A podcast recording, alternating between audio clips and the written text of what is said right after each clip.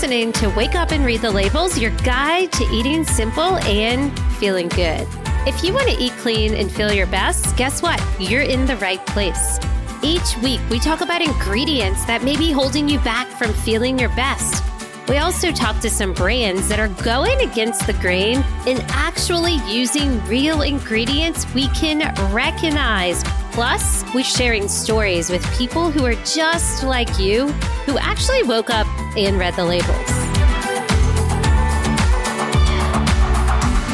Welcome to Wake Up and Read the Labels podcast. Today, we're going to be talking about all the flaws in the regulatory system that fails to protect children, the role of elected officials in pesticide reduction and policy, and the solution, including steps you can take to reduce pesticides. Unfortunately, we don't always like to cook meals at home. We want to go out to eat. We want a break from doing the dishes and cooking the food and running to the grocery store and figuring out what to eat. However, when you go out to eat, even if you're eating the healthiest thing on the menu, a lot of the times you are consuming pesticides that are causing havoc on your life in your body. I'm going to be going live today with Bruce Lanphear, who is a professor in the Faculty of Health Sciences at Simon Fraser University in Vancouver, British Columbia. Plus, Kim Konte is the founder of the national nonprofit organization that we are diving into called Non Toxic Neighborhoods. Welcome, Kim and Bruce. How are you? Good morning. Thank you. Doing great. Let's go. I'm excited. Yeah. So, both of you were just talking, and you're like, ugh I want to go eat at your house so I can get a break from pesticides. Like, what exactly, what are pesticides? Our full time job. I think um, pesticides, again, it's something that I blissfully was really unaware of until I became a parent. And for me, Bruce has heard the story. So from 30,000 feet, we were lucky enough to call Bermuda home, and Bermuda as a country had banned glyphosate as a country. And that's kind of when I started looking into the dangers. And once I found out that it's common practice to utilize glyphosate Roundup 240 on baseball fields, parks, where our boys play, I felt as a parent that I failed them because up until then, I'm trying to feed them organic food as much as possible and enjoy them and keep them safe and, and in an environment where they could thrive. So the more I looked into where pesticides are used, how frequently they're used, that was my aha moment to kind of switch gears and focus on, you know, looking at what we could do to protect, you know, my children and other community members from these hidden dangers that are lurking in unfortunately most parks and playgrounds and schools and your neighbor's yard. Wow. So I'm always under the impression we need to worry about pesticides in food, but I seriously haven't even thought about schools and playgrounds. So you're saying they're getting absorption through the skin, yes? Inhalation. And again, Bruce Lanphear, our amazing advisor, he was our OG original gangster advisor back in 2015 when I found the video he made, Little Things Matter, which um, we definitely want to share with you because I think it illustrates the impact. You know, it's not just the exposure we get through the food we're eating, but it's through, like you said, dermal exposure. Children have hand to mouth behavior when they play with their friends, they're playing on the playground, they come in contact with things, they're lower to the ground. And it's just it's accumulative. So it's it's something that, you know, we didn't think of. And I think it's because we trust that if a school is using something or a city is using something that it's been proven safe to do so and that's unfortunately not the case. Yeah and so i'm sure a lot of people listening are going okay crazy people. We're all you know living our life and none of us are going dying. We're all okay. Y'all are freaking out over nothing because i can see a lot of people thinking this. But I think what most people may not understand is there are quiet symptoms, right? Or there are symptoms that are associated with exposure to this that we're not directly correlating. Can you tell us about maybe some of those symptoms and what exposure to glyphosate is for a child? Let me just say that when you think about pesticides, let's start out big and then we'll focus in. So, pesticides can be anything used to kill or control pests. And the pests can be insects, they can be weeds, they can be uh, fungi. So it's quite broad. And oftentimes we just think about them as pesticides. There are about 200,000 people every year that die from acute pesticide poisoning, very high dose pesticide poisoning. So even at just at that level, that's pretty tragic. But what you're talking about, the slow poison, is when people are exposed over time or at very vulnerable periods in their life, like when the fetus is developing and going through, you know, thousands of different steps to get to the point where you go from a single cell to a baby, a newborn. And so we worry particularly about those, but long chronic exposure can lead to problems like Parkinson's disease. In early exposure during fetal development, childhood leukemia, ADHD, preterm birth. And so these aren't as apparent as an acute pesticide death, but they add up. And because there's likely not safe levels, and even at the low levels that we're all routinely exposed to, it will increase the risk of dying or some of these conditions that we just talked about. Okay. Why don't you, uh, Bruce, tell me how you got involved with this and became an advisor and started, you know, this movement with Kim of trying to rid our society. It seems like community by community, you guys are doing this, kind of biting away at the elephant. How did you get involved in that? Well, I started out mostly focused on trying to prevent lead poisoning in children. But it became very clear that even for something as well established as a poison like lead, it was taking much too long to regulate it. And so I started to work with my brother on developing videos and trying to find ways to communicate the science to parents because I ultimately decided that these questions about how we regulate pesticides and other toxic chemicals are too important to leave up to the politicians and the policymakers. Parents, pediatricians need to get involved. And so we started to develop these videos. And then I think it was in 2016, I got an email from Kim who was quite excited about our video. And so we started talking. We uh, worked together. I know it seemed like every other week for quite a while, but quite often we helped to develop some graphics. And then when Kim had questions, she would reach out to me. And within a few years, Kim was teaching me things. So it really became a two way street. That's amazing. Okay. And so, Kim, has this always been a passion of yours? Or I know you said before um, it was kind of when you were in Bermuda that this light bulb went off, right? Uh, this is not a passion of mine. I, I can't wait until this is something that we don't have to work on. No school district or municipality wants to hear that they're using chemicals that could potentially harm the residents or students, teachers, and staff. So it, it's it's not really easy. It's just something that we have to do until safe parks and playgrounds and schools are the norm and not the exception. One example that we like to share is regarding the pesticide exposure when you consume food versus, you know, what shows up in your system is this little girl, Lily, that lives in Orange, California and her parents had a difficult time getting pregnant. So Lily was, you know, their miracle child. So they admittedly were probably, you know, over the top helicopter parents and they had her on a strict organic diet and all these things, um, but she was showing developmental delays. So at her four year checkup with her pediatrician, he ordered lab work and he found that her little system was at 90 at the 95th percentile of glyphosate in her system. That's the active ingredient roundup. And that she was literally off the charts with 2,4-D in her system. And that is half of what makes up agent orange. And it's it's a selective herbicide so it's actually applied to the turf so any child that comes in contact with the turf has a risk of exposure. And we pulled the pesticide usage reports for Lily's Park next to her home that they would, you know, her mom thought she was doing like the right thing, letting Lily get out and run barefoot and play with her friends and collect sticks and rocks and be a kid. When we looked at the pesticide usage reports, it directly linked back to what we were finding in her system.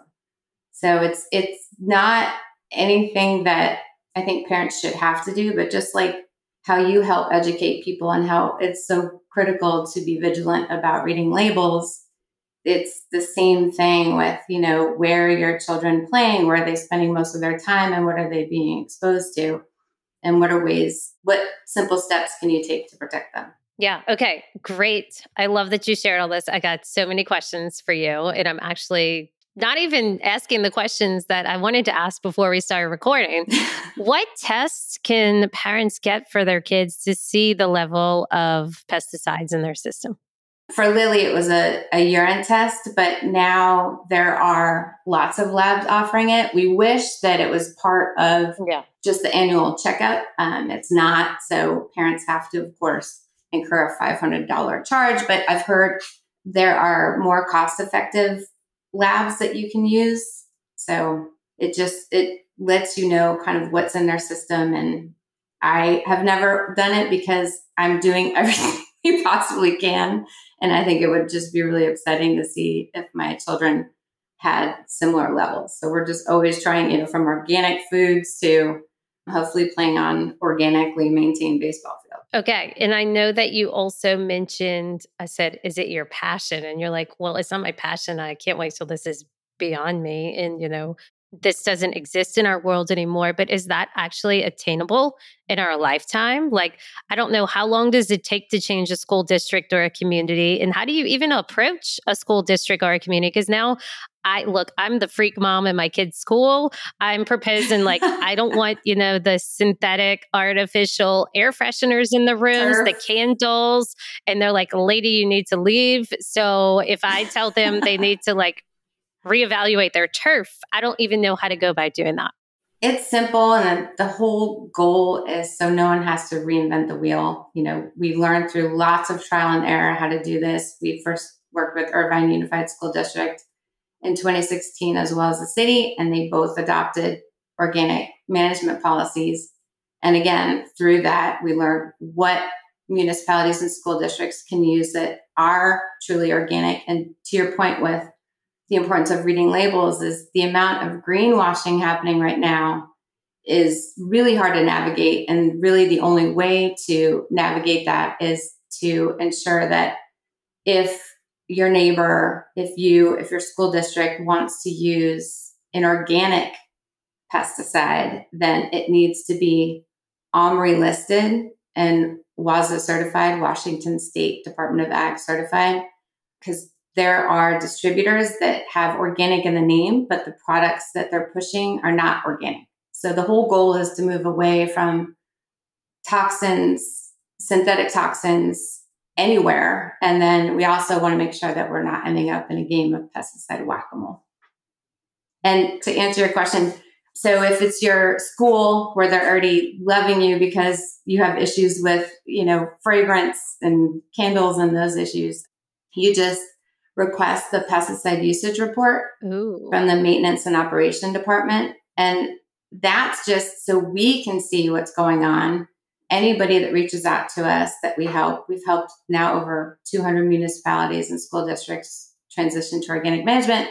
We just share what they can use in, instead. So we don't want to make anybody feel bad about what they're using. We're all constantly told that a lot of these um, pesticides are safe if you follow the label, and, and that's really just proving not to be true. You can look at, I guess, Roundup is the current favorite herbicide to hate right now, but it's again just moving away from that. What can the school use in place of that? And so that's what we focus on.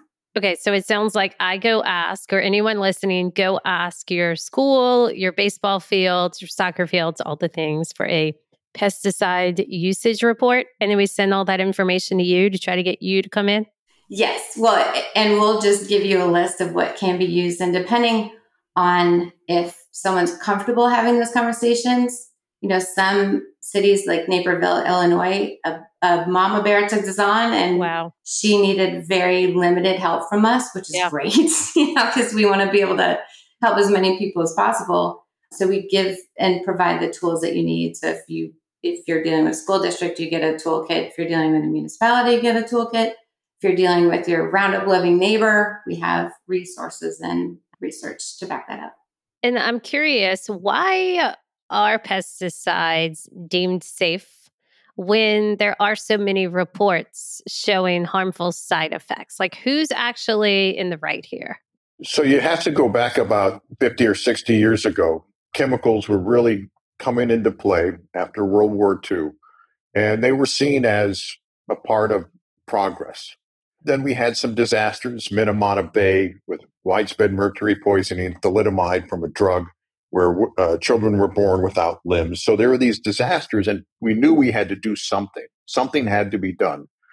And there was a lot of thought early on that maybe we could make sure that chemicals are safe, completely safe before they're put on the market. But pretty soon it became clear that there were too many. And so this idea that we could come up with acceptable levels was born. Now, what does acceptable mean? Well, in a sense, it means that a little sickness, a little death is okay so as not to impede economic progress. That's the basic idea. So, for example, Texas was recently going to develop a regulation. They said, well, you know, it's okay if one, one in 10,000 people develop cancer from this, this chemical or this pollutant. Well, if you start to add that up, there's over 3,000 high production volume chemicals. So let's say that even a fraction of those, maybe about 10%, caused one in 10,000 people to develop cancer. So now you've got somewhere between 3,000 people from one cancer, and that's going to be about 3,000 people in the United States. But now recognize we don't just have one chemical, one pesticide out there. It's a lot, thousands. And so now you multiply that and you can begin to see that pesticides and toxic chemicals could contribute quite a bit to the burden of cancers around the world. It's not trivial, but it's this idea that there are acceptable levels. And then what happens is over time, as we've exposed people, as people have been exposed to pesticides, uh, then you begin to realize, whoops, this one looks like it's causing leukemia. And after 10 or 20 years of research and dozens of studies in the lab and dozens of human studies, maybe finally it's taken off the market. But it takes a long time. So once a pesticide is approved, it's like a seal of approval. And getting it off the market takes a huge amount of effort. So that's sort of how we've gotten to this place where our regulators, I think, because they're caught up in this, they don't have an adequate mandate, they don't have adequate resources, are essentially minimizing the new science until it can no longer be ignored. Wow. Okay. So are all these pesticides equal in harmfulness? Like how does how does one read the pesticides with the labels? Are all the ingredients active and inactive on these labels? So the the unfortunate thing is that with most pesticides, the inert ingredients aren't shared. It's considered the secret sauce, so they'll share the active ingredient. So for Roundup, it's glyphosate and they're off brand labels of glyphosate based herbicides where if the active ingredient is above 41%, it's considered a concentrate and the other inert ingredients aren't shared. And to Bruce's point, when he was talking about, you know, the idea of a chemical being safe, pesticide being safe, DDT, you know, it, since we don't have the precautionary principle here, like Bruce shared, a, a pesticide goes to market and you have to wait until enough people get sick that something is pulled off the market. And with glyphosate, Roundup, I feel like it's playing out a lot like DDT did. DDT was marketed to everybody as safe. They used to actually make nursery wallpaper. They would line it with DDT. They would fog um, beaches DDT. Kids would play in it. We heard stories from people that they would actually play in the white powder that would be coming off the fogging of the truck. But with Roundup, Bayer, because of all of these lawsuits, some people think that Roundup's going to be pulled from home and garden stores, but that's not the case. They're going to keep continuing to sell Roundup. They're just swapping out the active ingredient glyphosate with a similar active ingredient. And that kind of gets us back into the pesticide whack a mole. And then reading labels, pesticides like Roundup have a caution signal word. You have caution, warning, danger. But again, how do we you know, how's the EPA assigning these signal words when they don't even test the inert ingredients? And I think Bruce does such a beautiful job explaining this part. But until I got into this work, I always assumed that if EPA, if the EPA, you know, allowed something to go to market, again, it's been tested for safety when in fact the EPA rarely tests any of the chemicals that actually make it to the market. Bruce, do you want to share how the EPA so unfair? Yeah, like it's important to distinguish between the, the active ingredient, the pesticide, like glyphosate, and the inactive ingredient. And the US EPA recently threw up their hands and said, we're not going to even bother to try to test these inactive ingredients. We just don't have the resources, and so it's going to take too long. For pesticides, they tend to go through more rigorous testing than other environmental chemicals, but they're much weaker than how we regulate drugs. And that may seem like it makes sense because this idea that there are safe levels. But what we've learned over the past three decades is that's not true. For some of the most well studied toxic chemicals like air pollution and asbestos and lead and tobacco smoke and benzene, there aren't safe levels. And OP pesticides, there's not safe levels. And so, even though most of us may not be exposed to high levels, those chronic, unrelenting exposures to things like pesticides result in an increased risk in chronic disease.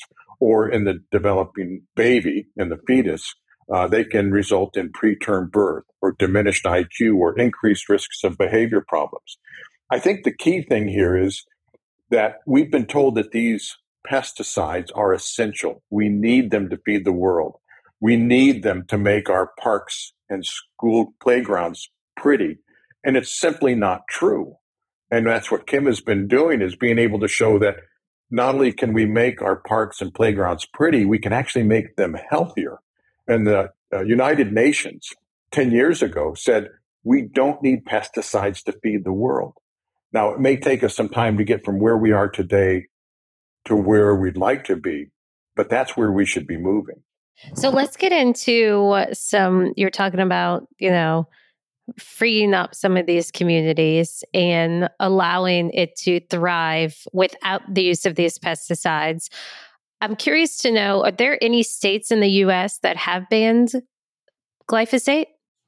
So we were able to work with so New York State is the first state that has banned glyphosate, which is great. And that was that we worked on that. We didn't expect it to actually go through. That's still the only state that has banned glyphosate. And on top of that, we worked with the New York City Parks Department to adopt organic management into law. So all five boroughs are organically maintained. And if you look at Central Park, I mean, it's proof of concept. You know, it's a very high expectation park and site, and it's beautiful. It just it took a while to kind of go through all of their uh, different departments and the conservancies and all of the people involved, but it just shows that from New York City to California to Texas to all the places that we've worked with, that it, regardless of climate and soil conditions, that turf conditions improve when you break this chemical dependence on controlling pest pressure and utilizing so many herbicides that you then need to use inputs that are synthetic and also harmful. That's amazing. So the whole state of New York, none of their parks or school districts use pesticides. New York City Parks Department. So all five boroughs, okay. all of the parks or again. Still. Yeah. No, it's exciting. how long did it take for you to get that kind of passed or accepted? And then how long did it take for them to actually switch over? So they had protections in place for schools, but it didn't carry over to the parks.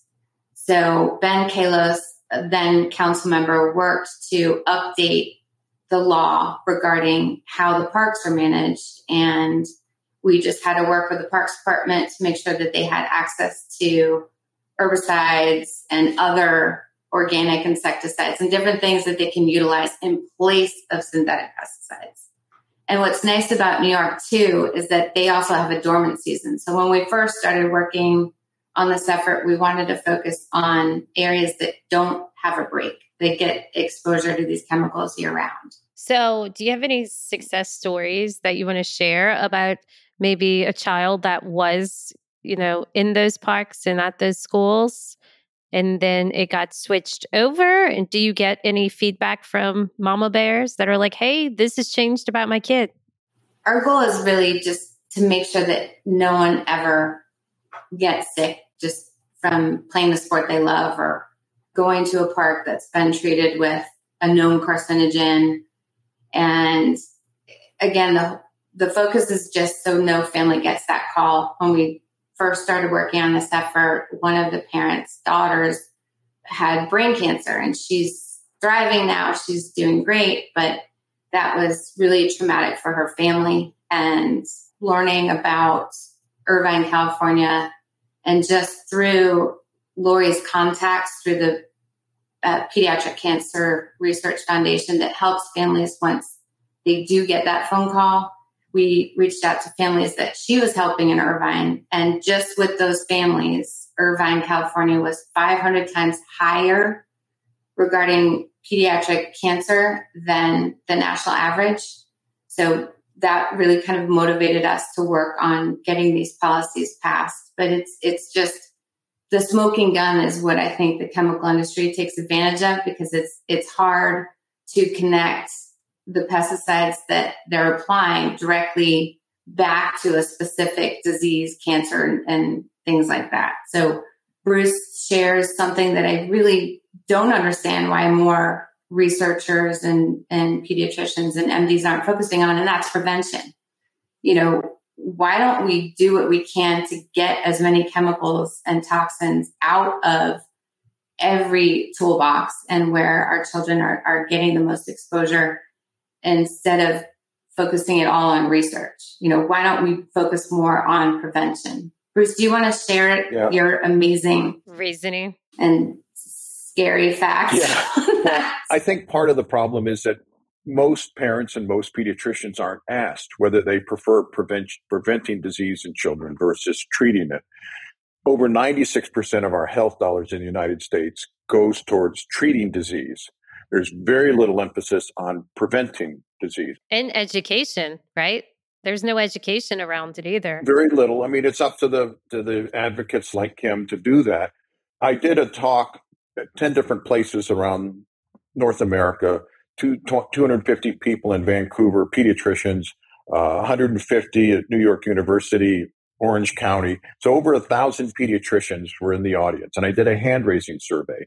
And I was asking them about childhood leukemia, which is arguably the poster child for finding a cure for cancer. Mortality rates have come down dramatically. But I wanted to know from these pediatricians how many of them would vote to either increase funding to enhance the cure for childhood leukemia or increase funding to find ways to prevent childhood leukemia. What I found might surprise you. Only five pediatricians, five out of a thousand plus pediatricians. So let that about, about one half of 1% said they would vote to increase funding to enhance the cure. Everybody else wanted to increase funding to prevent childhood leukemia. That means there's still hope in the world. Absolutely. And my guess is that the parents would vote alongside the pediatricians. But listen to this 1% of the National Cancer Institute's budget for childhood cancer, 1% is devoted to prevention. Wow. Big business. It's sad. It's heartbreaking. Right? All big business. Sickness in healthcare and you know, it's funny, they call it healthcare. And I tell them it's not healthcare. You don't go see your doctor when you're healthy. You don't go to the hospital and, you know, they teach you how to be healthy. No, it's sick care. You got to be sick to check in. Then they give you a bunch of medication to treat it or try to cure it. And then they leave and you go back to having no idea how to actually take care of yourself again, right? It's even more difficult than that because, in a way, so much of our culture is driven by consumption buying, consumerism, we've actually created an environment that makes it easy to become sick. And too often we put the burden on families. Yep. So we're doing that now with pesticides, right? It used to be that we would blame mothers of lead poisoned kids because they didn't clean their house well enough Well, I did a study, a randomized controlled trial, and said it doesn't work. We can give people cleaning equipment, we can try to motivate them. They couldn't control the amount of lead in their environment. But guess what happened when you took lead out of gasoline? Blood lead levels plummeted. So, what we need to do are find those population strategies, those ways to remove these toxic chemicals from our environment and quit blaming parents or putting the burden on parents to figure out how to do it for every one of their families. Yeah. So what what are three things someone listening can do to try to either take action or minimize their exposure to pesticides? Well, I'll start with maybe just shifting to organic whenever possible. What we've seen, and there's new studies every month on this. If you shift to organic, you can, re- including your study, including our study that just came out this past month, you can immediately. He's so modest. Yeah, Bruce, Bruce, we do have to toot your horn on the studies because that is consistency, that is work, that is not something that everyone is cut out to do. So thank you for doing that. So you could see an immediate drop in the pesticides in children and families when you switch to an organic diet, whether that's OP pesticides or pyrethroids or neonicotinoids or glyphosate. And glyphosate is the most recent one where we found that in pregnant women, if you switch to an organic diet, you see an immediate drop in glyphosate exposure detected in the urine unless you live near an agricultural field that's during spray season. So we have to think not only about organic diets, but also spray drift. But Kim, maybe you can say more about what can families do about pesticides in their environment. I think it's just as simple. If you have little ones, just set up a meeting with your principal. Uh, we learned that principals have the authority to stop any applications from happening. So have that conversation, touch base with your PTA. Uh, but really, if you just request the pesticide use report from your school district and then also from your city, then you get an idea of what they are using. And we will just share what they can use instead. And if you have a landscape contractor maintain your home, we have uh, toolkit on how to have a conversation with them. They're the ones that get the most exposure. And a easy fix is that if you do need to utilize a herbicide, use an organic one. And if you keep it on site, then you know your contractor's using that and maybe not something else that could be in his tank that he or she already mixed. So I think that's just the easiest way is just work to get these chemicals out. And as far as termites and things like that, there are organic controls for all of insecticide pest pressure issues in your home. And whenever I see those houses tented, it's heartbreaking.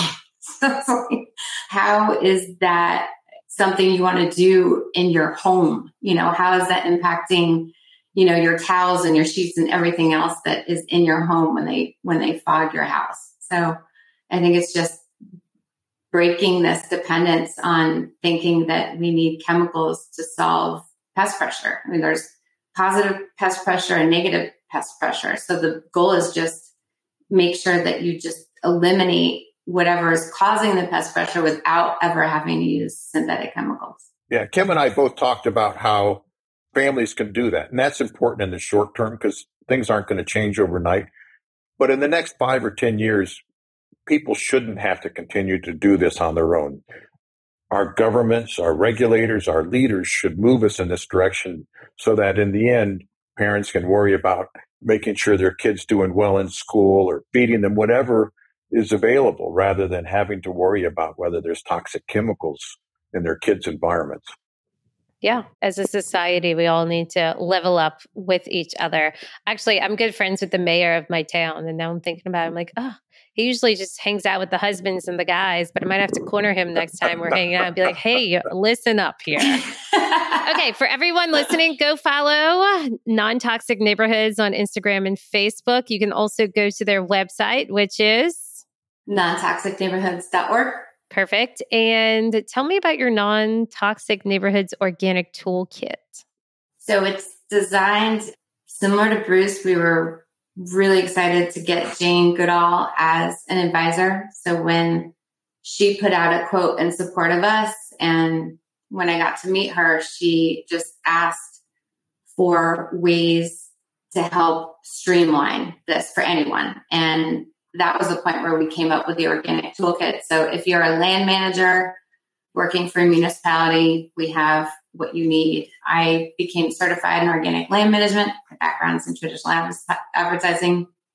I never thought I'd be a soil nerd, but I definitely needed the street cred because almost everybody we work with in land management and with the landscaping industry, it's very male dominated. So definitely had to take care of that. And then again, school district, we have policy examples, organic alternatives. We have research where if say your school board has questions, unfortunately there's so much peer review vetted, very conservative research out there that that really shares why we need to get these chemicals out of all of these toolboxes where children are playing. So we, we have toolboxes for everybody and we just um, support everybody's pesticide reduction journey from the beginning to end. And we don't go away. I mean, some happen quickly. City of Burbank, I think was the, we met with city council on Thursday. The mayor brought forward a ban less than a week later. Wow, that's amazing. Well, y'all are doing amazing things. We need people like you. I appreciate all your hard work and efforts and also passion. And also, everybody listening, can go see non toxic neighborhoods on social media. Also, they have a button on their website called Take Action. So, if you are interested in pesticide reduction, which you should be if you're not. They can help. This is a nonprofit on a mission to make every park, athletic field, and school free of harmful and synthetic pesticides. Well, you've been amazing, Kim and Bruce. I appreciate you so much for coming on today and sharing all the amazing things you're doing to help all of us out there. Thanks, Jen. And and really quick, Bruce's nonprofit, Little Things Matter, is really how I found him. What Bruce does is he does the research he does all the hard work. And then he works with his brother to make these videos to help anyone understand, you know, the impacts of environmental toxins and and what you can do. So Bruce, can you share that? I mean, it's yeah, it's so invaluable and important. Yeah, uh, it's littlethingsmatter.ca. And so we end up producing videos and then we put posts on New Science out on Facebook and Instagram and, and Twitter or I guess now X. So just to make it available to people because we think it's too important to leave these questions up to our politicians and policymakers. Parents need to get involved. Yeah, so this is a very grassroots way of doing it essentially because the government's not, right? Yeah, they need our help. a little bit? Yes. They need our help. They like it or not. Okay, I'm going to check out all the things. I appreciate you two coming on, and I hope you have an amazing day, okay? Thanks, Jen. Bye bye. Thanks for listening to this episode of Wake Up and Read the Labels. If you like this episode, guess what? We want you to share it. We'd love that. Share it with a friend and leave us a review. You can subscribe in Apple Podcasts, Spotify, or really wherever you're listening to your podcast. For more information, visit us at wakeupandreadthelabels.com.